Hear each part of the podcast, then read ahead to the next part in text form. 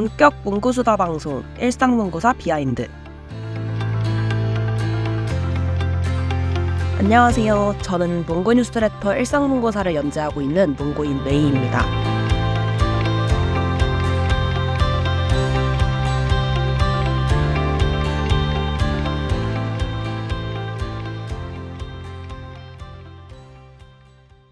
일상문구사 비하인드 에피소드 2 시작하겠습니다. 에피소드 1을 듣고 오셨을까요? 아, 대뜸? 네. 네, 그 에피소드 1의 수디님과 계속해서 한번 이야기를 나눠보도록 하겠습니다. 저희는 그 사이에 저녁을 먹고 왔고요. 많은 일을 하고 돌아왔어요. 각자. 사실 저는 약간 거기서 그냥 끝낼 생각이었는데 수디님이 2화까지 바로 찍자고 하셔가지고. 예, 그래서 일단 앉아봤어요. 앉아봤고 제가 말했던 2화까지 찍는다고. 네, 그래서 하게 됐고요. 그 제 인스타그램을 구독을 해주시는 분들은 아시겠지만 제가 연말에 그 다이어리 소개를 하겠다고 약간 저질러 놓고 일주일 동안 이제 매일 하나 씩 다이어리를 소개를 하겠다라고 일단 저질러 놓고 이틀을 올리고 없어졌어요. 예, 사라졌어요. 아니, 아니, 5일치는 어디 간 거예요? 그래서 사실 이것도 변명을 좀 하자면 네. 아까부터 계속 뭔가 변명 방송이 되는 것 같은데 다섯 개의 다이어리가 준비는 돼 있는 상태였거든요. 그래서 지금 실제로 쓰고 있어요. 이렇게 와. 새해가 됐으니까 이제 지금 이, 이거를 녹음을 하는 시점은 1월 7일이거든요. 그래서 쓰고 있는데 제가 연말에 조금 바빠가지고 좀 정신이 없다 보니까 올리고 사진을 찍으려고 그 다이어리를 다 들고 다녔어요. 아, 지금 보니까 거의. 제가. 광주도 갔고 여기저기 갔는데 그걸 다 들고 다녔어요. 다 들고 다녔고 사진도 찍었어요. 근데 이제 정신 차려보니까 연말이 지나버린 거예요. 그래서 새해가 돼가지고 지금 그걸 마무리를 지어야 돼서 인스타그램에 새 글을 올리지도 못하고 근데 그걸 올리려니까 지금 너무 민망하고 본인만 민망한 거예요. 꼭 올려주시기. 약속. 네, 그래서 약간 이도저도 아닌 상태로 지금 굉장히 고뇌에 빠져 있는 상태에서 이제 그녀가 다이어리 얘기를 꺼내 주셔가지고 한번 녹음을 끝내고 나서 이제 그 밀린 다이어리를. 한번 예, 싹 올려볼 거긴 한데 그래도 겸사겸사 이제 새해 다이어리 얘기도 한번 해볼까 합니다. 인스타그램에 올렸던 이 에피소드가 뉴스레터로도 나갈지 안 나갈지는 지금 잘 모르겠어요. 아마 지금 새해 첫 에피소드는 지금 캘린더에 대한 이거를 조금 생각을 하고 있어가지고 저 뒤에 지금 캘린더 쇼핑백이 도 있어요. 캘린더도 하면 좋겠다. 밤새야겠죠? 일단 다이어리부터. 네, 그래서 캘린더가 나갈 것 같고, 그러면 이번 주나 다음 주에 캘린더 에피소드가 나 가면 다이어리 에피소드는 그 다음 에피소드가 될 것 같은데, 그러면 1월 마지막 주나 1월 셋째 주가 될 것 같아서, 그러면 좀 너무 늦지 않나. 안 늦어요. 아, 그래요? 안 그래서. 좀 예, 고민을 하고 있는 상태거든요. 그래서 팟캐스트가 나가는 시점에 어떻게 되어 있을지는 잘 모르겠는데 일단은 네, 뭐 제 새해 다이어리 얘기를 조금 한번 해보겠습니다. 일단은 그러니까 팟캐스트가 참 좋으면서 아쉬운 게 어쨌든 문구 얘기는 시각적인 자료가 좀 필요하단 말이에요. 근데 이거를 어쨌든 팟캐스트에서는 그냥 얘기를 할 수, 그러니까 말로밖에 못 얘기를 못 하니까 그냥 그래서 그 팟캐스트에 올리는 시점에 이제 여기에 등장하는 여러 가지에 대해서는 어떻게든 한번 시각 자료를 올릴 수 있는 방법을 어. 한번 찾아는 볼게요. 인스타에 그냥 스토리라도 올려주시면은 같이 보면 좋을 것 같아요. 네, 그래서 궁금하실 테니까 스타라던가 아니면 여기에 올라가는 사진들만 모은 뭐 노션 페이지를 제가 따로 만들어 보던가 오, 아무튼 좋다. 생각은 해보겠습니다. 일단은 그냥 일단 얘기만 한번 해볼게요. 일단 인스타그램에 올라갔던 다이어리죠. 너무 실물이 예쁜데요? 네, 페이퍼리안의 Attitude 다이어리인데요. 질감이, 네. 질감이. 냅다 ASMR 하기. 이거, 이거. 그러면 이런 거 해줘야 되는 거 아니냐고요? 근데 사실 지금 저희가 녹음 장비가 없어서 그냥 아이패드로 녹음을 하고 있어가지고 이게 얼마나 녹음이 될지 잘 모르겠거든요. 될 거예요, 생각보다. 아무튼 페이퍼리안의 Attitude 다이어리인데요. 이게 제가 제품 제공을 받았어요. 그렇지만 또 이걸 메인으로 쓴다는 거는 또 다른 네, 의미잖아요. 근데 실제로 받아서 보니까 되게 괜찮았어요. 제가 사실 연, 새해에 조금 daily로 글을 쓸 수 있는 다이어리를 좀 찾고 있는 상황이었는데, 얘가 구성이 되게 깔끔해요, 그냥. 그리고 오. 저는 사실 그 다이어리를 쓸 때 무지에는 못 쓰는 성격이거든요. 그러니까 아. 줄이 되게 잘 어긋나서 제가 글씨를 막 엄청 예쁘게 쓰는 편도 아니고 이래서 에, 우. 오, 문구 사장님. 기만, 기만. 그래서 그리고 제가 글씨를 쓰면은 이게 옆으로 쭉쭉 줄을 맞춰서 그러니까 무지에서 아. 줄- 줄을 맞춰서 글씨를 못 써요. 그래서 어. 항상 뭐 하다못해서 도트가 있어야 되고 아니면 제일 선호하는 거는 약간 방안지를 가장 선호를 하고 개인적으로는 그리고 사실 근데 또 줄은 그- 줄로 쓰는 게 사실 썩 좋아하진 않거든요. 그러니까 뭔가 약간 갇히는 느낌이어가지고 느낌이 예. 얘가 그냥 뭐 줄노트긴 한데 그냥 나쁘지 않더라고요. 쓰, 쓰기에 되게 괜찮고 그리고 제가 쓰려고 한 목적 자체가 애초에 그냥 진짜 그냥 줄글로 그날 그날 있었던 거를 조금 풀어내는 애, 곳이 좀 필요하다고 생각을 했어가지고 그런 맥락에서 그냥 쓰기 좋겠다라고 생각이 들었고 실제로 지금 이제 일주일 정도 지금 써봤잖아요. 오, 나쁘지 않아요. 예. 꼼꼼하게 매일매일 잘 쓰셨네요. 네, 일단은 작심 4일까지는 성공을 했어요. 제가 와. 첫날, 둘째 날은 다이어리를 못 써가지고. 아, 뭐 예. 그거야, 뭐. 그래서 잘 쓰고 있고, 뭐, 펜도 괜찮고, 볼펜으로 썼을 때는 살짝 비침이 있긴 한데 막 거슬리는 정도는 아니거든요. 개인적으로 느꼈을 때는. 근데, 개인적으로는 연필, 샤프가 되게 질감이 좋아요. 썼을 아, 때. 사각사각. 예, 사각사각 느낌도 들고, 이렇게 막 안 써지는 느낌도 아니고, 너무 막 음. 미끄러지는 느낌도 아니고, 아. 적당히 되게 기분 좋게 써지는 느낌? 그래서 제가 이때까지 처음에 이제 다이어리 게시를 하고는 계속 볼펜, 젤펜을 쓰다가 그저께 볼펜을 쓰고 어제는 침대에 마체 그 샤프밖에 없어가지고 샤프를 딱 썼는데 딱 샤프를 썼는데 너무 느낌이 좋은 거예요. 그래서 오. 글씨가 너무 잘 써져가지고 아, 되게 기분이 좋더라고요. 그래서 음. 뭐 아무튼 그랬답니다. 만년필은 제가 써보진 않았는데 일단은 볼펜이랑 젤펜을 썼을 때는 나쁘진 않다. 비침도 나쁘지 않다. 근데 뭔가 그러니까 진짜 약간 줄글로 좀 그 다이어리를 쓰고 싶으신 분들한테 좀 추천을 드리고 싶어요. 어, 그 겉면에 음. 금박으로 이렇게 연도 써져 있는 게 되게 심플하고 맞아요. 그리고 이, 이 패브릭 느낌이 되게 엄청 고급스러웠고, 그냥 어디 올려놔도 되게 예뻐요, 다이어리가. 예, 그리고 사이즈도 딱 뭔가 손바닥 사이즈여가지고 부담스럽지가 않고, 음. 그 daily 다이어리 치고도 약간 뭔가. 예, 맞아, 두꺼운 음. 느낌이 없어. 그래서 나, 저는 그게 되게 좋더라고요. 맞아요. 더 아무튼. 엄청 투박한 그런 느낌보다는 되게 음, 음. 세련돼서 맞아요, 맞아요. 그래도 아무래도 이게 단 높이 차이가 있으면은 음, 음, 그리고 음. 또칸 도 맞아, 맞아. 작은 편이니까 응, 응. 쓰기 힘드시진 않아요. 그래서 저는 약간 이런 다이어리 쓸 때는 그 보통 예, 받쳐놓고 음, 써요. 밑에다가 이제 받쳐놓고 약간 글씨 쓸 때도 조금 만약에 이렇게 밑, 밑으로 내려올수록 거슬리잖아요. 약간 맞아요. 글씨 쓰기도 힘들어지잖아요. 오그라져. 예, 맞아, 맞아. 그 밑에도 받쳐놓고 써요. 아. 약간 이렇게 받치고 이렇게 받치고 아. 예, 예. 그래서 최대한 그 글씨를 쓰는 주변은 조금 평평하게 만들어 놓고 쓰기는 해요. 음. 그리고 얘가 또 좋은 게 가름끈이 두 개예요. 오, 오 좋다. 사실 두 개 이면은 딱히 쓸 때는 잘 모르겠지만 한, 한 개만 있어도 좀 되는 것 같긴 한데 그냥 기분이 좋잖아요. 음, 뭔가 monthly랑 음. daily 이렇게 나누는 것도 좋고 아, 그런가 보다. 뒤에 free note 쪽도 음, 아 free note는 없어 얘가. 아 없어. 예, 예. 아. monthly랑 아, 그래서 아무래도 예, 두 개가 그런가 보다. monthly랑 daily 쓰라고 있는 건가 보다. monthly가 너무 귀여워. 음 맞아 맞아. 거의 뭐 우표도 맞아. 튀어나올 것 같은 그런 맞아, 맞아. 어, 대신 한눈에 보기 되게 좋을 것 같고 음, 음. 아무튼 잘 쓰고 있다. 그리고 확실히 예뻐가지고 마음에 들어요. 뭔가 daily daily 하루하루 쓰는 건데 들고 다니기도 괜찮을 것 같은. 음 맞아 맞아. 근데 사실 daily는 잘 들고 다닐 필요가 없긴 하죠. 그렇죠. 음. 그냥 기분 좋은 용도로. 어. 아무튼 그렇고 두 번째로 올렸던 게 요 페이스메이커인데 오, 이거 약간. 예, 다이어리는 아니고 약간 플래너 같은 느낌이긴 해요. 여기 실제로 음. 페이스메이커 yearly planner라고 써져 있긴 해요. 런닝하는 맞아 아이가 맞아. 있고. 그 페이스 메이커죠. 이제 아. 예, 예. 보통 그 마라톤에서 그 달리기 시간 그 페이스를 맞춰주려고 같이 뛰는 사람을 페이스메이커라고 오. 하거든요. 아마 거기서 따온 것 같은데 얘가 되게 좋은 게 뭐냐면 엄청 특이하다. 예, 이 구조가 되게 특이한데 쭉 이어져 있어요. 그러니까 아. 월, 월간으로 한 달씩 나눠져 있는 게 아니라 그 월요일부터 일요일까지 일주일로 해서 그 캘린더가 그냥 쭉 이어져 있어요. 1월, 2월, 3월. 그래서 이게 달별로 구분이 안 돼 있으니까 그냥 그리고 이게 두 페이지에 보통 두 달 정도가 들어가거든요. 그러면은 그 두 달치의 나의 페이스를 볼 수 있는 거야.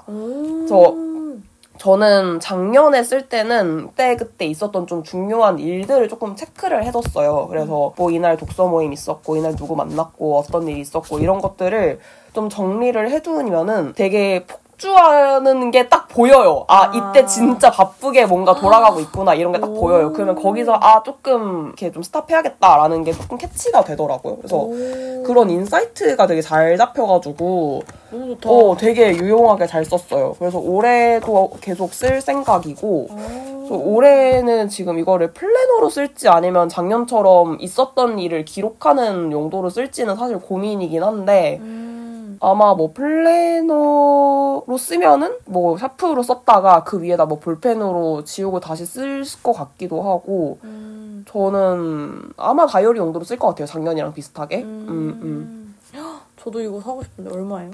이거 얼마지? 제가 좀 이따 알려드릴게요. 음, 한만 원대 정도 하려나요? 그거 안 했던 것 같은데 그 정도. 어. 네. 헉, 너무 괜찮다. 응, 응. 이게 진짜 구성이 되게 괜찮고. 어, 왜냐면 제가 작년 이제 연말 딱 30일, 31일 될 때 본가 가서 가장 시간 많이 들여서 했던 게 뭐냐면 1년 동안 이걸 다 읽었어요. 음, 이제 특히 monthly를 좀 비어진 것도 다 음, 음. 채우면서 음, 사진 음. 보면서 다 채우고 daily도 좀 빈 것 중에 채울 수 있는 것들은 채우면서 해보니까 뭔가 저의 그게 보이는 거예요. 음, 음. 높낮이가 보이는 음, 거예요. 이게 저 나름의 그런 그게 있더라고요. 그런 뭐라 해야 되죠? 패턴? 패턴이 진짜 어, 있더라고요. 어, 어. 그래서 텐션이 엄청 좋았다가 이제 어. 그게 일주일 간격이기도 하고 맞아, 아니면은 맞아. 뭔가 일이 있을 때를 음. 기점으로 뭔가 왔다 갔다 하는 게 보이는데 살아갈 때는 모르다가 맞아, 맞아. 이제 내가 너무 과부하게 과하게 움직였으면은 그 다음에 당연히 힘이 빠지는 게 당연한데 당신은 모르는 거죠. 그래서 그런 거 보면서 아 내가 이렇게 힘 관리 좀 잘해야겠다, 에너지 음, 관리를 좀 음. 잘해야겠다 이런 거를 많이 느꼈는데 맞아, 이거가 맞아. 딱 그런 용도인 맞아요, 맞아요. 것 같아서 그래서, 음, 좋다. 음, 되게 좋아요. 그래서 이거를 이제 계속 쓸 것 같고, 음. 그다음에 세 번째가 이건데, 이게 사실 작년에 쓰려고 샀다가 못 쓴 그 아날로그 아키퍼. 키퍼의 아키의 logbook인데요. logbook이 아닐 수도 있어요. space 다이어리일 수도 있어. 아무튼 음. 제가 정체는 발, 찾아내고 나서 다시 말씀을 드릴게요. 근데 아무튼 이게 뭐냐면 그 시간별로 쓸 수 있는 다이어리거든요. 너무 좋다. 어, 그래서 이거는 어떤 용도로 쓰려고 하냐면 가계부로 진짜 저도 올해 가계부를 네. 정말 열심히 쓰기로. 가계부로 쓸 건데, 그니까 제가 작년에 그 다른 다이어리를 쓰다가 그때 트위터에서였나? 이제 어떤 분이 시간별로 그 지출 기록을 쓰신 거를 봤는데, 시간별로. 어, 근데 그게 되게 괜찮더라고요. 그래서 저도 작년에 시도를 했다가 약간 실패했는데, 올해 다시 시도를 해보려고 지금 쓰고 있어요. 그래서 뭔가, 약간 몇 시에 어떤 지출을 했는지 같은 아, 거를 조금, 패턴화 예, 예, 예. 또. 그거를 조금 정리를 해서 보고, 이게 구조가 한쪽엔 이제 시간별로 정리를 할 수 있고 한쪽에 이제 그 일간을 좀 정리를 할 수 있어가지고 그래서 거기다가 약간 그날 얼마를 썼고 얼마를 뭐 들어온 돈 보통 근데 월급날 안 사실 뭐돈 들어올 일이 없긴 하죠 그래서 예 들어온 돈 뭐 플러스 마이너스 계산을 조금 해주고 그리고 약간 그날 그날 간단한 회고 같은 거를 조금 좋네요. 정리를 하는 식으로 네 써보려고 생각을 하고 있습니다 그리고 앞에 이제 월간 부분에는 이제 마이너스 난 날, 좀 심하게 이제 마이너스 나는 날, 이런 거를, 어. 예, 조금 이제 스티커로 이제 좀 심하게 쓴 날은 빨간색, 뭐, 어. 적당히 나쁘지 않은 지출, 뭔가 점심값 같은 거는 저희 회사는 점심을 주질 않아가지고 사 먹어야 되거든요. 물론 점심값이 이제 월급에 들어있긴 하지만. 그래서 그런 약간 쓸, 써야 써야, 되는 되는 예, 범위 안에서 썼으면 뭐 노란색, 그리고 약간 무지칠 성공, 이러면 약간 초록색, 이런 식으로 이제 표시를 해볼까 하고 생각을 하고 있습니다. 그래서 지금 한 3일 정도 썼는데 나쁘지 않은 것 같아요. 좋네요. 이거를 가계부로 쓸 수 있다는 건 정말 음. 창의적이야. 근데 뭐 너무 좋네요. 제가 생각해낸 건 아니고 이제 아 그래도. 예, 그리고 음. 요것도 이제 아날로그 키퍼 건데 얘는 주간. 다이어리. 예. 그래서 얘는 얘를 이제 플래너 용도로 지금 쓰고 있어요. 그래서 이건 들고 다녀요? 음, 얘는 들고 어. 다니고 있어. 얘는 handy 다이어리여가지고 딱 그냥 그때 그때 좀 인- 중요한 이슈. 일들, 예, 이슈들 이런 것들을 미리 정리를 해놓고 그- 계속 체크하는 용도로 사실 아. 쓰려고 하고 있어요. 그리고 좀 저도 사실 그 어쨌든 어플로 캘린더를 제일 많이 쓰긴 하는데 그게 저도 약간 아날로그 인간이라서 그런지 모르겠는데 이게 한번 써서 정리를 하지 않으면은 계속 이게 헷갈리고 조금 remind가 잘 안 되는 경향이 있어가지고 저도 항상 여기저기 다 써서 붙여놔요. 그래야지 이게 안 헷갈리고 안 까먹고 이래가지고 맞아요. 어, 원래 중요한 거는 무조건 써야 된댔어요. 맞아. 그래서 얘는 그런 용도로 쓸 것 같고, 그리고 요거 두 개는 이제 그 소소문구의 digging 다이어리랑 digging 노트인데, digging 다이어리는 지금 그 작년부터 독서 노트로 쓰고 있는데, 걔를 약간 중간에 쓰다 말아가지고 다른 걸로 쓸까 지금 고민을 하고 있는데 아직 뭘로 쓸지는 결정을 못했고 너무 예뻐. 응, digging 노트 이건 작년부터 쓰고 있는 건데 얘는 약간 글감을 모아두는 노트로 하나 쓰고 있거든요. 그래서 그때그때 뭔가 생각하는 것들, 뭐 일상문고사 원고 소재들도 있고 그리고 약간 뭔가 블로그 같은데 정리를 해서 좀 쓰고 싶다라고 생각하는 것들이 있어요. 여기에도 이 얘기가 있어요. 한 달에 한 명씩 문구 관련 인터뷰를 해서 아카이빙 하고 싶다. 일단은 주변 사람들부터. 오. 이렇게 작년에 써놨던 게 있어요. 그래서 여기도 되게 고민을 했었던 게 부담스러우니까 블로그에 쓸까? 아니면 뉴스레터에 쓸까? 뭔가 이런 어. 식으로 그때 그때 그리고 실제로 뉴스레터로 나간 애들도 있어요. 뭐 내 책상 위에 푹신한 것들 특집. 아, 귀엽다. 그래서 얘도 나갔었죠. 그 푹신한 것들을 수집하고 음. 있습니다라는 에피소드로 나갔었고. 커버 같은 거 너무 귀엽네. 음, 맞아요. 뭐 책 읽고 독후감 어떻게 쓸지 뭐 이런 것들 아니면 그런 것들? 그래서 그냥 글감 생각나는 거를 그냥 쭉 적어놓는 노트로 쓰고 있고 얘는 아직 시작은 안 했는데 아, 썬 했네? 그러니까 얘를 약간 뉴스레터 연재하면서 진짜 생각할 것들, 생각한 아, 것들, 아이디어 조금, 노트구나. 예, 아이디어기도 하고 좀, 그러니까 느끼는 것들, 예, 약간 그런 것들 좀 아카이빙하는 용도로 쓰- 하려고 아예 노트를 하나 새로 샀어요. 근데 얘는 좀 이제 칸이 커가지고 오. 조금 더 이것저것 아이디에이션도 하고 생각을 이렇게 좀 가닥을 이렇게 넓히는데 조금 유용할 것 같아가지고 여기에 잘 해서 또 뉴스레터도 그렇고 팟캐스트도 한번 잘 해보겠습니다. 너무 예쁘네요. 그리고 하나가 지금 회사에 있어요. 회사 그 업무 노트로 쓸 생각이어가지고 아. 걔는 인스타그램을 통해서 이제 확인해 주시면 될 것 같고 그건 이제 온유어마인드의 daily 다이어리인데요. 없어가지고 사진만 보여드리면은 걔도 사실 별 생각 없이 그냥 온유어마인드에서 크리스마스 마켓 할 때 이제 구경 갔다가 너무 예뻐가지고 일단 냅다 결제하고 어떻게 쓰지? 라고 생각을 하고 있었는데 얘도 딱 손바닥만한 사이즈거든요. 요만한 오, 예쁘다, 사이즈인데 진짜. 앞에 얘가 또 박이 돼 있어가지고 초록색으로 박이 돼 있어가지고 너무 예쁘더라고. 미치겠네. 예, 예. 그리고 얘가 또 노출 제본이에요. 아. 그래서 아, 너무 예쁜 거야. 그 건축에 예. 콘크리트 그 있으면은 이 노트계에는 맞아, 있다. 맞아. 노출 제본이 있다. 아. 그래서 근데 이제 얘도 뭐야? 약간 시간별로 이렇게 이, 그 무슨 일이 있었는지 조금 정리를 할 수가 있고 이제 여기에 뭐 그날 이제 월요일, 화- 월화수목 금토일 무슨 날인지 이런 것도 정리를 할 수 있고 그래서 여기에 약간 업무 회고 같은 걸로 좀 할까 하고 생각을 하고 있어요. 어, 좋다. 그래서 여기에 그 시간 적는 데에는 그 시간에 이제 무슨 일을 했는지 아니면 무슨 일이 있었는지 같은 걸 좀 정리하고 밑에다가 이제 그날 그날 어떤 일이 있었고 뭐 회사에서 무슨 일이 있었고 그리고 뭔가 업무하면서 조금 어려웠던 부분이나 아니면 좀 더 배워야 된다고 느꼈던 부분이나 뭐 예, 진짜. 느낀 점을 좀 쓰는 용도로 그리고 맨 위에 이제 today's focus가 있어가지고 그날 그날 좀 집중해야 될 부분을 좀 위에다 써서 remind 하는 느낌으로 쓰려고 생각을 하고 있어요. 그리고 마지막 거죠? 응 맞아요, 진짜 작아요, 작아요. 딱 혹시 어디. 건지 한 번만 더. 어, On Your Mind. On Your Mind. 그리고 마지막은 이제 올해 스크랩북으로 쓸 노트인데 저는 스크랩북에 항상 뭘 되게 덕지덕지 붙이는 스타일이어가지고 보통 스프링 노트를 선호해요. 그러니까 노- 아. 약간 제본 노트는 되게 그 어쨌든 늘어날 수 있는 거에 한계가 있으니까 맞죠. 근데 아무래도 스크랩북은 진짜 이것저것 붙이면은 진짜 생각보다 금방 불어나거든요. 그래서 6공이나 아니면 스프링 노트 같이 조금 그래도 좀 늘어날 수 있는 범위가 약간 있는 친구들을 선호를 해서 원래 사실 그 스크랩북 생각을 못 하고 있다가 약간 다이어리 얘기를 해야겠다라고 생각했는데 생각해보니까 스크랩북을 생각을 안 한 거예요. 그래서 지금 방금 막 찾다가 이 노트가 마음에 들어서 그냥 들고 왔거든요. 좋다. 이것도 그 마인드 프로젝트 On Your Mind랑 은혜 마인드님이 지금 연남동에서 운영하고 계신 그 프로젝트 마인드 프로젝트 두 번째 시즌인가 첫 번째 시즌 때 이제 갔다가 마음에 들어가지고 사온 노트인데 그냥 미국에서 파는 근데 자- 지금 보니까 made in Brazil이네 아무튼 뭔가 그냥 해외에서 사온 것 같은 노트예요 그래서 종이 되게 얇고 그냥 딱 마음에 드는 건 크다 아. 아, 크면은 뭔가 이것저것 많이 붙일 수 있다.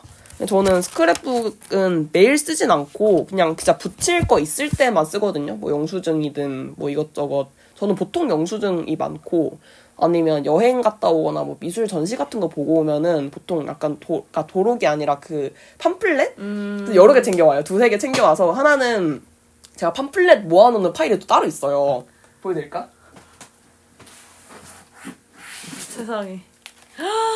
어, 꽤, 꽤 많다. 네, 그래서 팜플렛만 그냥 파일에 하나 따로 모아놓고 그리고 이제 하나는 보통 이제 스크랩 한다고 이제 잘라가지고 이제 붙이고 뭐 이런 용도로 쓰고 음, 하는 것 같아요. 그래서 아마 올해는 요렇게 이제 일곱 가지 다이어리를 쓸 것 같고 그리고 뭐 추가로 이제 쓰는 쓰려고 생각하고 있는 거는 독서 노트는 매년 시도하지만 매년 실패하지만 아무튼 올해도 다시 재시도 저도 입고 있었는데, 독서 노트. 그리고 얘가 이번에 그 서울 디자인 페스티벌을 갔었는데 거기서 우와, 예, 예쁘다. Somemood Design이 그날 이제 부스가 있어가지고 들어갔는데 거기서 마음에 들어가지고 산 노트거든요. 이제 100가지를 쓸 수 있는 노트예요 여기가. 노출 제본이네요. 음, 나, 나 노출 제본이 너무 좋아.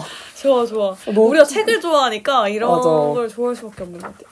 그리고 노출 제본 또 좋은 게 180도 펼쳐지잖아요.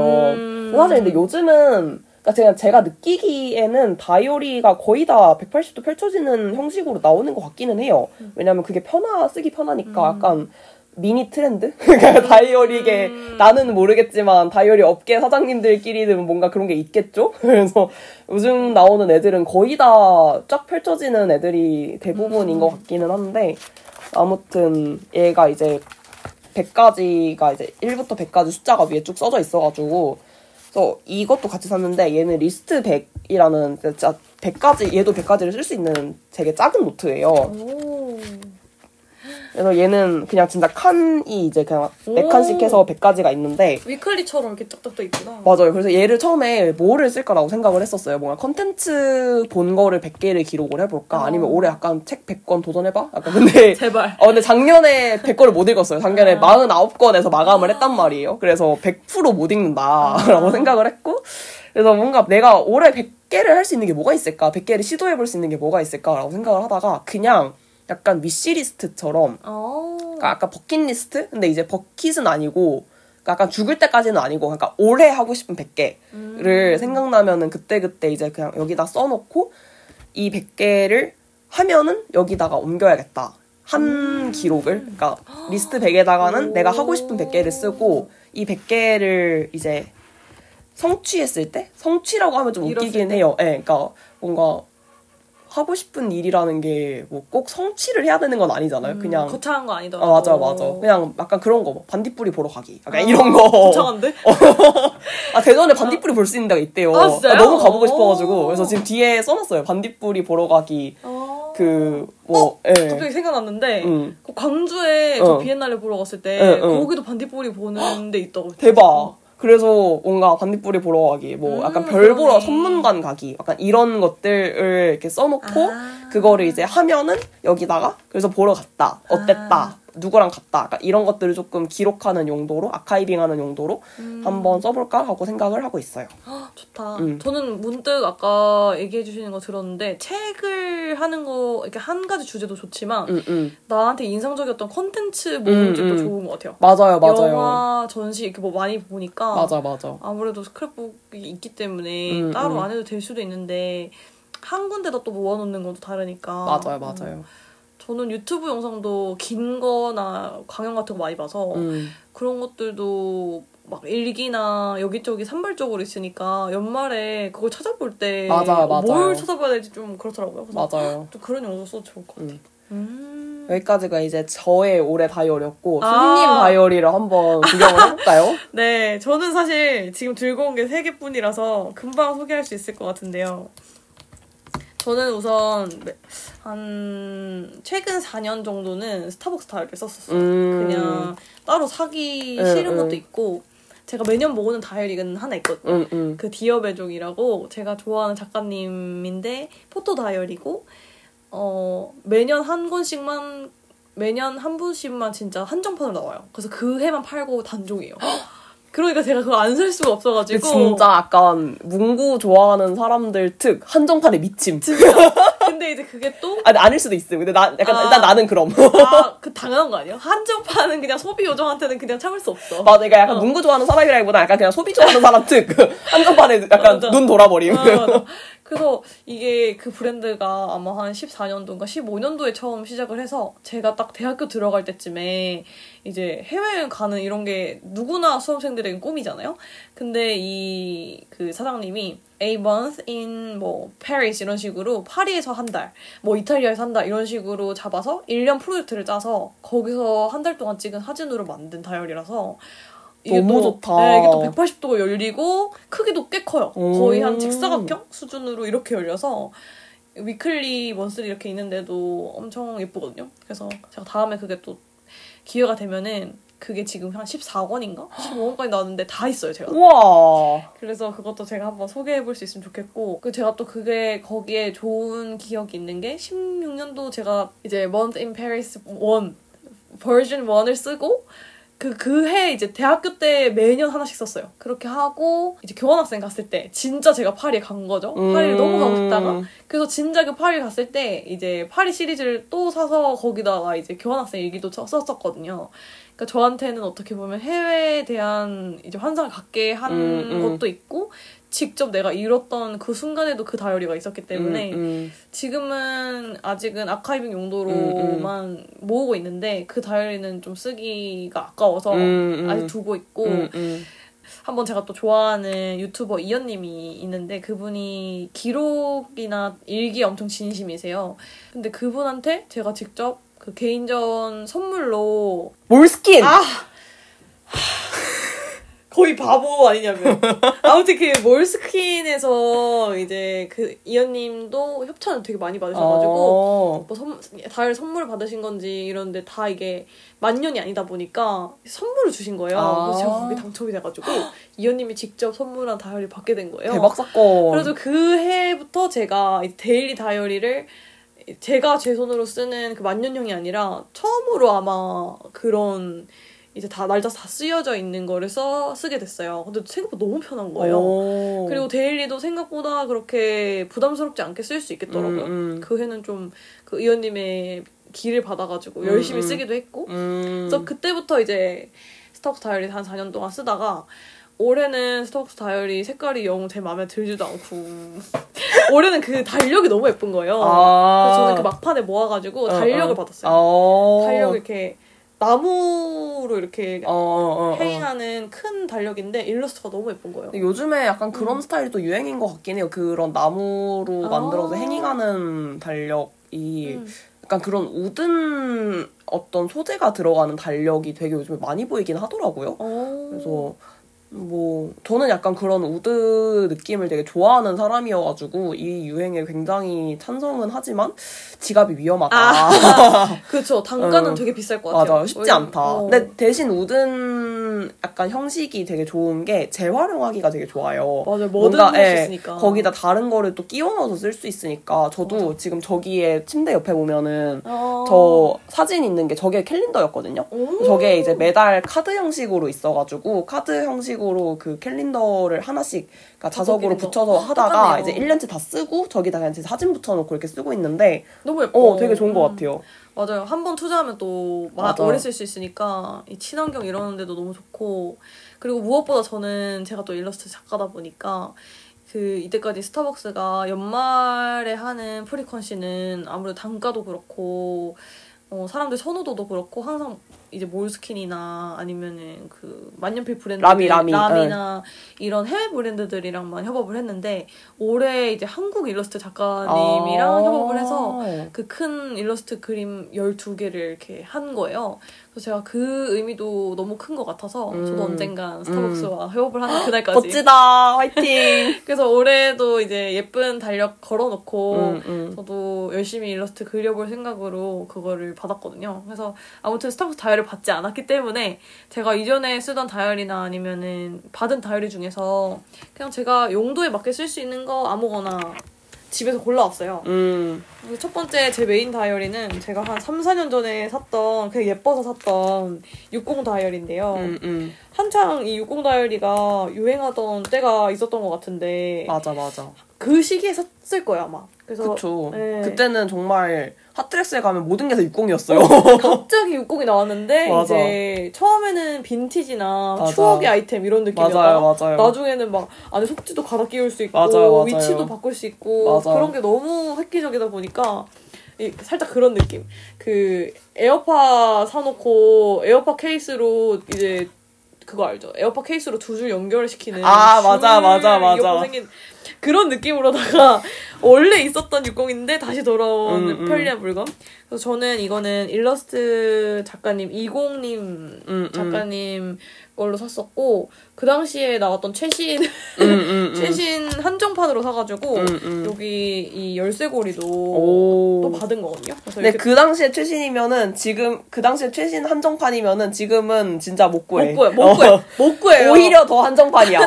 마켓에도 없어요. 맞아. 네. 오히려 진짜 한정판이야. 그때 한정판이었으면 약간 구할 수 있었는데 지금은 절대 못 아, 구해. 진짜 모르겠어요. 4년 지났어요, 4년. 아, 절대 못 구하지. 네. 예. 그래서 저는 이거를 또 그때 당시에 속지 있는 거를 종류별로 다 두 개씩 쟁여놨어요. 오, 대박 사건. 그래서 제가 따로 스크랩북을 하려고 하니까 안 하게 돼서 여기다가 이제 다 같이 붙여보고 데일리로 쓸 예정이고요.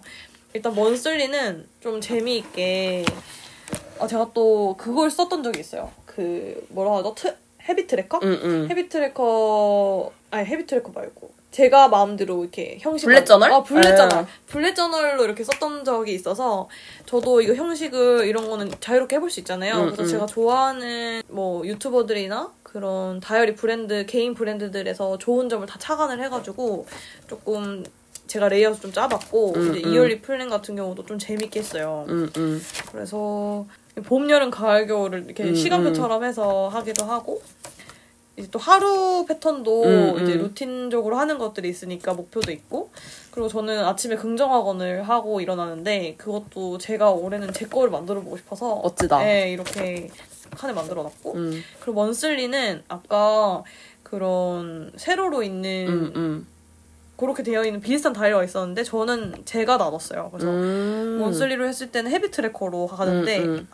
하루에 무조건 해야 하는 들이고 싶은 습관 다섯 가지를 칸을 나눠가지고 응, 응. 형광펜으로 칠하는 거예요. 오. 그러면 한 달이 지났을 때 이 얼마나 칠해진지에 따라서 제가 얼마나 이거를 잘 지켰는지 알 수 있잖아요. 오, 좋다.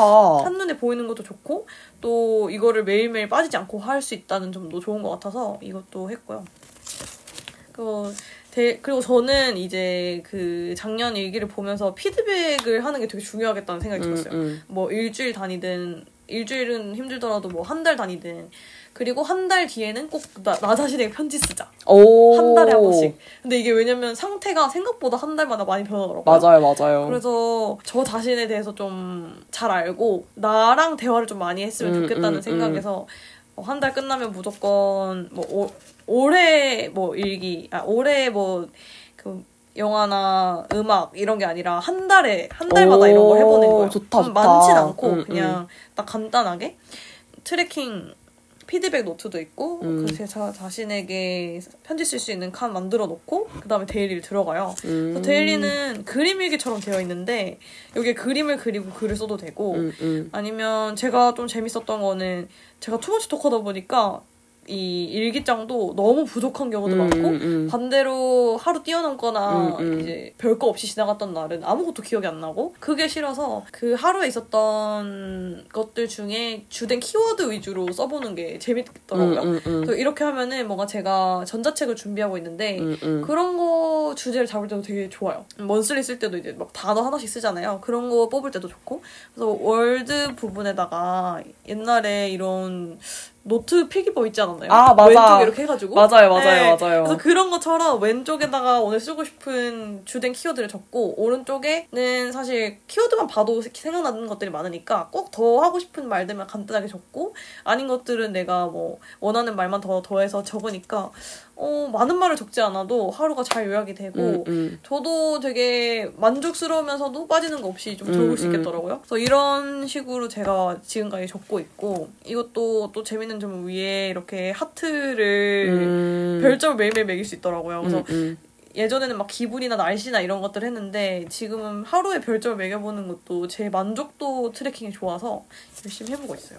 그리고 뒤에는 그냥 어, 무지로 그냥 다 꽂아놨는데 이거는 아마 스크랩으로 앞으로 계속 쓰게 될 것 같아요. 음. 근데 이게 제 자- 메인 다이어리고 두 번째는 제가 제주도 호텔 가가지고 거기에 2,000원에 떨이를 하는 거예요. 대박 그냥 사건. 그냥 만년 다이어리 이렇게 하는 건데 그냥 제일 기본적인 다이어리예요. 그래서 원슬리 원래 형태 이렇게 원슬리 있고 위클리 있고 그리고 그냥 맨 뒤에는 그냥 모눈도 있고 작은 모눈도 있고 줄노트도 있고 이런데 여기 있는 일러스트가 너무 귀여운 거예요. 음. 그래서 제일 처음에 제가 이게 2,000원이니까 그래도 고민이 되는 거야. 어, 내가 음. 안쓸 건데 2,000원이면은 음. 사실 집에 다이어리 많으니까 음, 이렇게 음. 생각했는데 보시면은 혹시 기억하실지 모르겠지만 이렇게 이렇게 쩌라락 넘기면 애니메이션 되는 거 알죠? 아. 여기 뒤에 이런 게 있는 거예요. flip, flip. 맞아, flip flip flip 다이어리네. 그래서 이게 뒤쪽에 헐, 네모 너무 쪽이 귀엽다. 너무 귀여운 거야. 그리고 이게 중간 중간에 이제 코너를 넘길 때 여기 일러스트들이 자세히 보면은 다 제주도예요. 그래가지고 제가 작년에는 이런 sub 다이어리로 제가 1월 달에 갔다 왔던 아이슬란드에서 샀던 다이어리가 있었거든요. 일러스트 다이어리. 그래서 그거 그 여행 기분을 1년에 느끼니까 너무 좋더라고요. 음. 뭔가 또 일기 쓰기 싫고 귀찮고 이럴 때도 그 다이어리 보면은 그래 저 때 마음을 다시 기억해야지 이런 마음이 있어서 저도 작년 말에 이제 제주도를 다녀왔으니까 이렇게 막 하루방도 있고 음, 이렇게 있는 거를 보면서 하면 좋겠다. 음. 음. 그리고 제가 서울 서울패 안 가려고 했는데 동생이 이제 초대권을 받아오는 바람에 갔다가 예쁜 스티커를 많이 받았어요. 대형 스티커. 음. 예, 그래서 이런 것들로 좀 커버도 꾸미고 음, 음. 내부도 귀여운 거 많이 꽂아놨거든요. 음, 귀엽다. 너무 귀엽죠? 진짜. 할머니 다 늙은 캐릭터들이 많아요. 귀엽다. 근데 막 82세의 당신은 경로당에서 슈퍼사이를 치는 중입니다. 뭐 이런 식 너무 대박. 귀엽죠. 그래서 이제 앞으로 노 이제 노인들의 나라가 된다는 것도 그렇고 우리도 나이 먹는 거에 대해서 좀 부정적으로 많이 생각을 하잖아요. 근데 이런 걸 보면서 아 어떻게 보면은 늙는 게 슬픈 것도 아니고 오히려 우리만 우리만 마음가짐을 젊게 가지면은 오래 사는 거는 많은 걸 해볼 수 있는 가능성이 늘어나는 거잖아요. 그래서 이걸 뭔가 제일 앞에 붙이고 싶다. 음. 제가 할머니를 너무 좋아하기도 하고요. 음. 저는 이거는 이제 스케줄러 위주로 쓰는데 그래서 저는 이게 업무용이에요. 저희가 프리랜서다 아. 보니까 업무를 관리할 게 너무 필요해요. 왼쪽에는 이제 그냥 메모 칸이 있어서 그 달의 목표 같은 거 간단하게 적고 나머지는 제가 그냥 스티커가 너무 많으니까 음, 음. 이제 테마별로 이렇게 한 달씩 하는 해보는 것도 재밌겠더라고요. 그래서 이렇게 해놓고 저는 수업이 좀 불규칙적으로 있어서 이게 아침인지 점심인지 저녁인지 정도만 표시를 해놔도 제가 스케줄 짤 때 훨씬 편하니까 음, 이 정도만 이렇게 표시를 해놨어요. 음. 그리고 뭐 추가적으로 다른 것들은 여기 더 적고 그리고 데일리에서는 하루에 하나 그림을 그리는 거를 음, 목표로 음. 해서 첫날은 이제 대구에 있었으니까 본가에 있었으니까 그냥 여기다가 이모티콘 같은 거 제가 좋아하는 거를 따라 그렸고 나머지들은 주된 거는 제가 작가니까 그림 음. 그리고 글 쓰는 것들을 항상 빼놓지 않고 음, 음, 여기에 관한 목표랑 음, 행동 방침 이런 것들을 많이 쓸 수 있게 음. 그렇게 지금 진행을 하고 있어요. 그래서 여기 뒤쪽은 또 그거 관련해가지고 제가 전시나 작가님들 만나거나 했을 때 바로바로 뭐 사인 받거나 음, 음. 같이 메모하거나 하는 거를 원래는 메인 다이어리에 다 합쳤었는데 음. 그러니까 뭐 한 권만 들고 다니다가 잃어버리면 어떡하나 이런 생각도 들고 음, 집도 음. 이제 침실이랑 음, 음. 업무 공간을 나눠 놓는데 가위로도 바꾸면 좋 나누면 좋겠더라고요. 그래서 이거는 딱 업무용으로 쓰고 음, 있고 음. 이거는 진짜 유구한 역사를 가지고 있는데요. 제가 취준할 때 음. 그 challenge 했던 데서 만든 이제 미니 플래너예요. 한 달용 플래너인데 음, 음, 이게 되게 신기한 게 어, 엄청난 우선순위 위주의. 그 트래킹 다이어리. 그래서.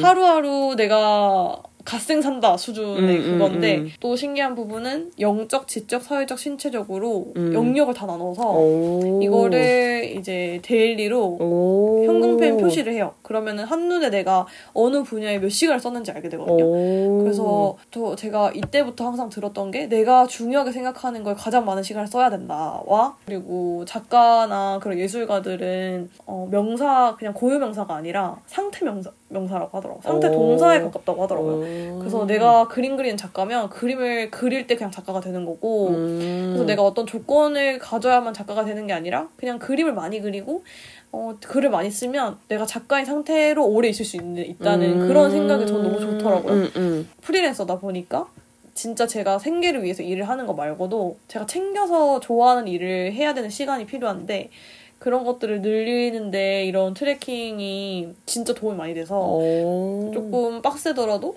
1, 1월, 2월 동안은 초심을 계속 유지해보고자 음. 이렇게 해놨어요. 이것도 만년형이어서 사실 제가 취준한 지가 한 3년, 음. 이제 3년, 4년 차 됐는데 이거를 새 거가 한, 한 권 남아있더라고요. 오. 그래서 딱 들고 왔어요. 좋다. 그리고 이것도 딱 좋은 게 일주일이 딱 지나고 나면 이 매일매일 보고 느낀 것, 적용할 것, 감사한 일을 적을 수 있고 오. daily 피드백도 할 수 있고 weekly 피드백도 할 수 있고 먼슬리 피드백도 있어요. 한 달이 지나고 나면. 오. 그래서 이런 어 이제 점점점 규모를 크게 해서 음, 피드백 음. 해나가는 그 습관 들이기엔 좋을 것 같아서 음. 해봤습니다. 사실 취준할 때도 완벽하게 쓴 적은 없는 것 같아요. 네, 뭐 하지만 노력한다는 시도했다는 거에서 그럼요, 그럼요. 전에는 저는 사실 만년형 다이어리를 되게 좋아했었거든요. 네. 무한한 가능성이 열려 있잖아요. 음. 언제든 쓸 수 있고 그리고 내가 올해 뻥 나더라도 내년에 다시 쓸 수 있고 약간 아. 이런 거에 되게 되게 좋았거든요. 근데 약간 요즘 드는 생각은 그 날짜 바뀐 것도 괜찮은 것 같아요. 맞아요. 그리고 다시 그냥 꺼내서 안 쓰니까. 맞아요. 음. 그러니까 경험이 쌓인 거야. 이제 음, 만년형을 아껴둬도 쓰지 않는다는 사실을 절대 안 쓰죠. 어, 그래서 내가 그냥- 내년에 또 쓸 리가. 맞아. 내년에는 내년에 다이어리가 나오더라고. 음. 그래서 물론 보내줘야 돼요. 어, 그래서 그냥 날짜 박힌 거 하고 못 쓰면 그냥 못 쓴 채로 보내주고 맞아. 새로운 다이어리를 맞이하고. 뭐 그 사이사이에 기록이 좀 쌓이면 쌓이는 거고 뭐 못 쓰면은 그러니까 저는 항상 친구들하고 얘기할 때 다이어리 얘기를 할 때 하는 얘기가 그거거든요. 못 쓴 기록도 기록이다. 그러니까 못 음. 썼으면은 그냥 바빴겠지. 바쁘든가 아니면 쓸 여유가 없었던가 아니면 그때의 나의 루틴이나 정신 상태나 아니면 나의 집중력이나 이런 것들이 다이어리에까지 닿지 못했던 거죠. 그리고 뭔가 나의 의지력이나 이런 것들이. 하지만 뭐 그러다가 또 쓰기 시작하면은 그러면 그게 닿았던 시기인 거고 그냥 음. 그런 것도 일종의 저는 기록이 된다고 보거든요. 그냥 이거는 제가 하도 쓰다 안 쓰다 이래서 약간 스스로 이제 찾아낸 변명인 거죠. 약간 나를 위한 어, 아니죠. 어, 근데 맞는 것 같아요. 그건 그, 그대로 두고 보내주고 또 새로운 게 오면은 새롭게 또 써주고 이런 것도 괜찮은 것 같아요. 전에는 약간 무조건 만년 막 이랬었거든요. 음. 근데 조금 시간이 지나면서 또 그런 것도 좀 바뀌는 것 같고 그렇더라고요. 그리고 또 연초니까 좀 얘기를 해보면 재밌을 것 같은 거는 연화장 얘기. 아. 예, 안 그래도 뉴스레터 구독자분들한테도 제가 이제 영화장을 작년부터 당연하죠. 왜냐면 작년 이 뉴스레터 보내고 처음 맞는 새해였으니까 음. 작년부터 이제 보내드리고 있는데 올해도 뉴스레터 구독자분들한테 폼을 열어뒀어요. 그랬더니 또 이제 예, 신청을 해주신 분들이 계셔서 되게 반가운 마음으로 지금 준비를 하고 있고요. 너무 예뻐요. 어, 저는 그렇게 오래된 줄 몰랐는데 제가 연화장을 2017년부터 만들었더라고요. 그러니까 와. 예, 지금 이제 횟수로 거의 한 6년? 7년? 음, 8년 됐죠. 와. 올해 예, 8년이 됐더라고요. 음. 그래서 사실 처음 만들었던 연합장은 진짜 그냥 여기 있는데 있어요? 와. 그러니까 이게 저도 그 이거 다 모아가지고 또 인스타에 올려보려고 아. 찾다 보니까 다 없더라고요. 그래서 그러니까 이게 제가 그 대구 본가에 있는 것도 있고, 그러니까 연화장을 매년 초에 보내니까 보내고 음. 남은 재고가 있으면 어디다 던져놔요. 그리고 까먹어요.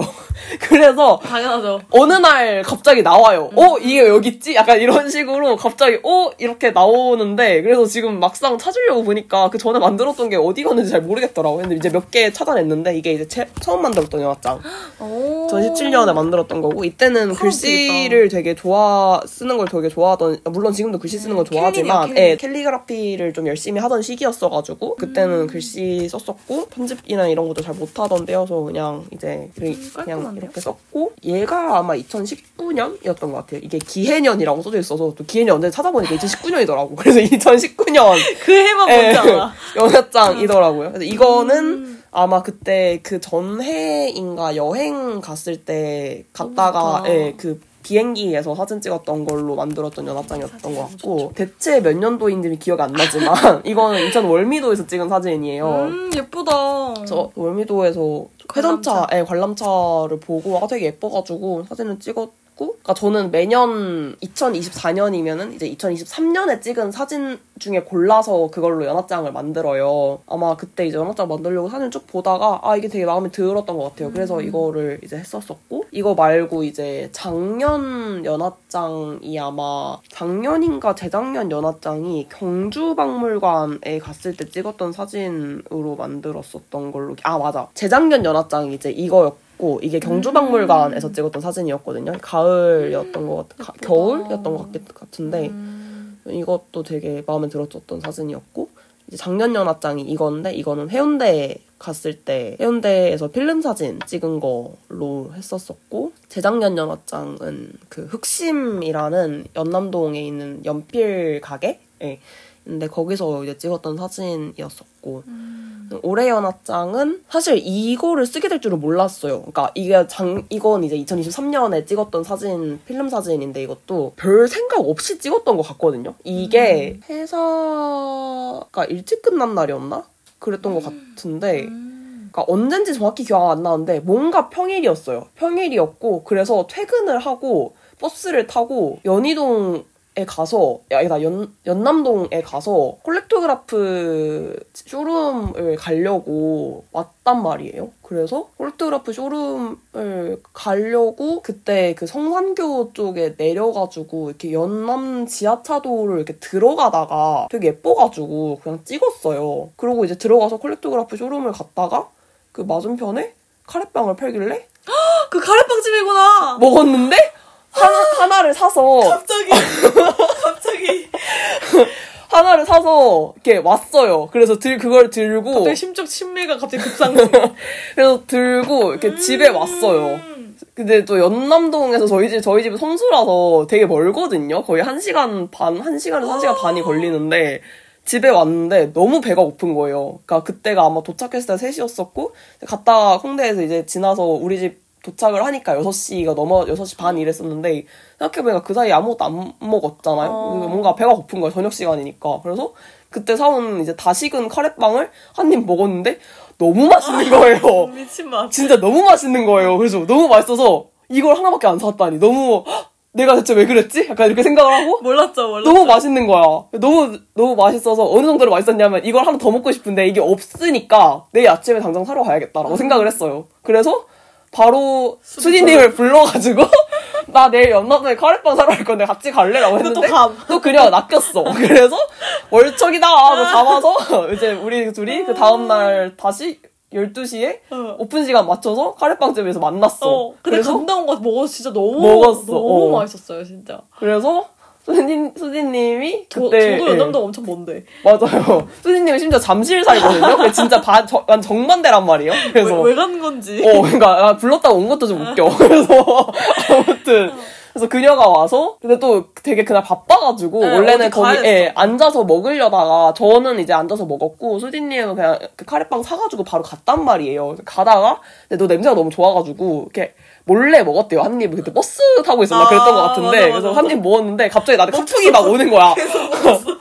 메이야? 너무 맛있다. 너무 맛있다. 이러면서 갑자기 막 감상문을 막 한 다섯 줄 여섯 줄 이렇게 보내는 거야. 그래서 아 진짜 맛있나 보다라고 생각했어. 그리고 아 역시 역시 여기 찐이다라고 생각하고 그 이후로 만나는 사람한테 제발 여기 가라. 그 카레빵집이 어디냐면 연남동의 희비입니다. 아, 진짜 맛있어요. 아. 진짜 맛있어요. 그래서 아무튼 거기에 갔던 날에 찍었던 사진이에요 아. 네, 좋은 기억이 있을 수밖에 네. 없기도 하네요. 기운이 네, 깃들여 있어. 맞아요. 그리고 오, 그러니까 저는 항상 그 매년 연합장 만들 때 제가 약간 그 그러니까 무광 코팅을 한다는 게 연합장이 무광 코팅을 한다는 뜻이 아니라 그러니까 저는 약간 스티커도 유광 무광 있으면 무광을 조금 선호하는 편이거든요. 아. 그래서 좀 되게 그런 정제된 느낌을 되게 좋아해가지고 그래서 항상 음. 틴토레토나 좀 수채용지에 뽑는 걸 되게 좋아하는데 올해는 얼스팩을 썼어요. 이게 재생용지인데 그 아마 사탕수수로 만든 종이라고 알고 있거든요. 그래서 뭔가 그 재생용지 특유의 그런 질감이나 색감도 되게 되게 마음에 들고 이런 색감도 되게 마음에 들었었고 그리고 올해는 사실 별 생각 없어. 그냥 늘 뽑던 대로 뽑으려고 하다가 딱 페이지 그 레드 프린팅 딱 들어갔는데 특가 엽서 무슨 후가공 특가 뭐 이런 게 있더라고. 그래가지고 어 한번 뽑아볼까 이래가지고 티켓 모양으로 뽑았어요 약간 의미부여를 하자면. 내년에 가는 티켓 약간 이런 그러니까 이제 올해죠 오. 올해로 오는 티켓 뭐 이런 느낌이라고 의미부여를 한번 해봤습니다 그렇게 아. 받아들여 주세요. 저는 순간 우표 모양인 줄 알았는데 사실 음, 음. 우표면은 여기 다 우표 맞아요, 맞아요, 커팅해야 맞아요. 되는데 위아래만 돼 있으니까 맞아요 맞아요 어 메이스 시그니처 티켓인 걸로 어머머머 네. 아무튼 그렇게 해서 만들어 봤고 그래서 뭔가 저는 사실 연합장이라는 게 뭔지 잘 모르겠거든요. 그러니까 이런 말은 좀 이상하긴 한데, 그러니까 누구나 그- 진심이면서 어, 그러니까 그냥 연합장 저는 그냥 어떻게 받아들이냐면 그냥 약간 연초에 보내는 보내는 그냥 편지 같은 느낌으로 아. 저는 그냥 쓰고 있어요 매년. 근데 사실 뭐 연합장에 그게 이렇게 정의가 있겠죠. 그리고 일본 같은 경우에는 연합장을 진짜 많이 보내잖아요. 많이 어. 보내거든요. 뭐 아, 저번에 안 그래도 연합장이 뭐지? 갑자기 이런 생각이 들어가지고 검색을 해보니까 막 일본에서는 8년 만에 그러니까 어 일본에서는 연초에 그 연합장이 왔다 갔다 하는 돈이 몇십억이래요.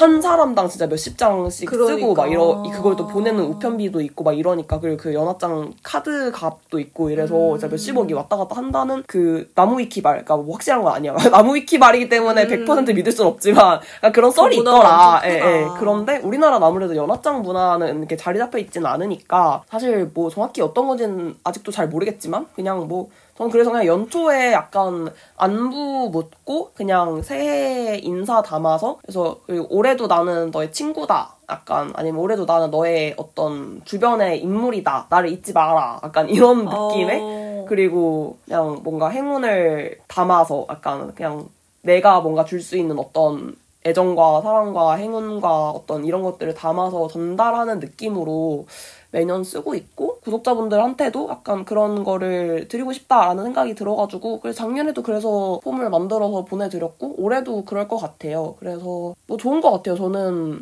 뭐 꼭 연합장이 아니더라도 뭔가 주변인들에게 정기적으로 뭔가를 이렇게 선물하고 뭐 큰 게 아니더라도 약간 메시지를 담아서 줄 수 있는 것들이 있으면 되게 좋은 것 같아요.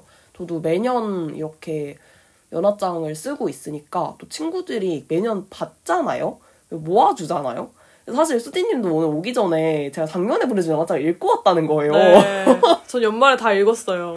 그래서 뭔가 또 그러면은 그렇게 그 둘 사이에 또 어떤 맞아요. 추억이나 그리고 어쨌든 편지는 물성이 남는 물건이잖아요. 그런 것들이 쌓임으로써 또 어떤 관계 에 어떤 것들이 남는 거니까 정확히 뭐라고 표현을 해야 될지 모르겠지만 음. 생각보다 그리고 요즘은 진짜 무언가를 만드는 게 되게 쉬운 시대다 보니까 이거에 뭐 장단점이 있겠죠. 뭐 사실 환경적으로 생각했을 때 그렇게 썩 좋은 부분은 아니라고 음. 생각하고 저도 여전히 약간 이 부분에 대해서는 고민이 많기는 한데 진짜 엽서를 그냥 내가 찍은 사진으로 10장씩 뭐 한 장씩도 뽑을 수 있는 시대니까 뭐 관심이 있으시다면 그냥 워낙 많은 사이트에서 그리고 그냥 어플로도 쉽게 뽑을 수 있으니까 해서 연합장을 또 선물을 해보셔도 좋을 것 같다는 생각이 들어요. 음, 저는 메이님 얘기 듣는데 이제 연말에 정리하면서 작년 다이어리 보면서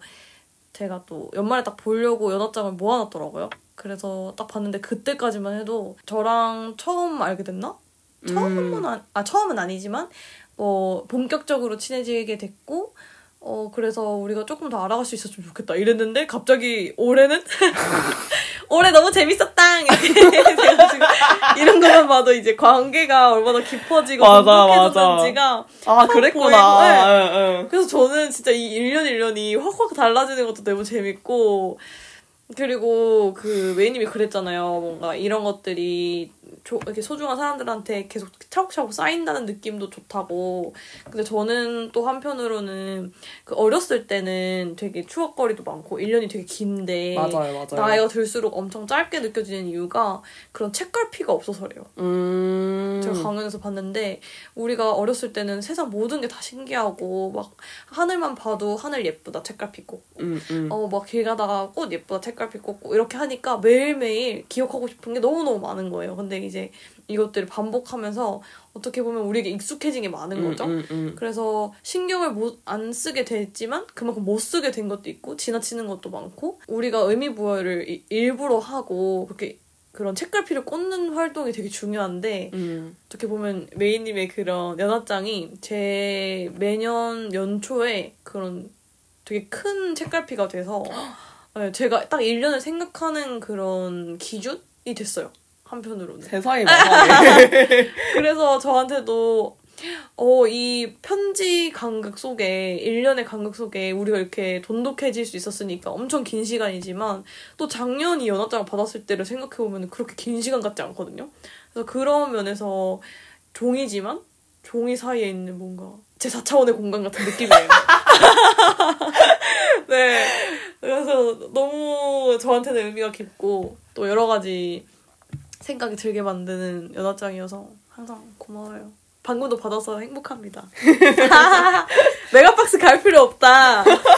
시그니처 티켓 여기서 받아요. 아, 너무 웃겨. 자, 아무튼, 2화도 이렇게 한번 얘기를 나눠봤고요. 또, 어떻게 될지 모르는 이 팟캐스트. 근데 그래서 또 재밌는 거. 예. 3화 올 수도 있고, 안 올 수도 있고, 이게 올라갈지도 안 올라갈지도 모르지만, 제발 올려줘요. 예, 부디 만날, 수- 다시 만날 수 있으면 좋겠네요. 재밌으셨으면 어떤 형식으로든 피드백 주시면 제가 큰 감사와 사랑을 드리겠습니다. 아, 좋습니다. 피드백에 약간 미쳐 있는 사람. 제가 지금 다 댓글 달면 안 되나요? 네, 아무튼, 일상본고사 behind 에피소드 2는 이제 여기서 마무리를 하고, 또 저희는 또 저희만의 즐거운 시간을 보내러 한번 가보겠습니다. 네, 여러분도 뭐 어떤 시간에 이걸 함께 듣고 있으실지는 모르겠지만, 남은 하루 재밌게 보내시고, 저희는 또다 다음 에피소드에서 만나면 좋겠네요. 그럼, 안녕! 안녕.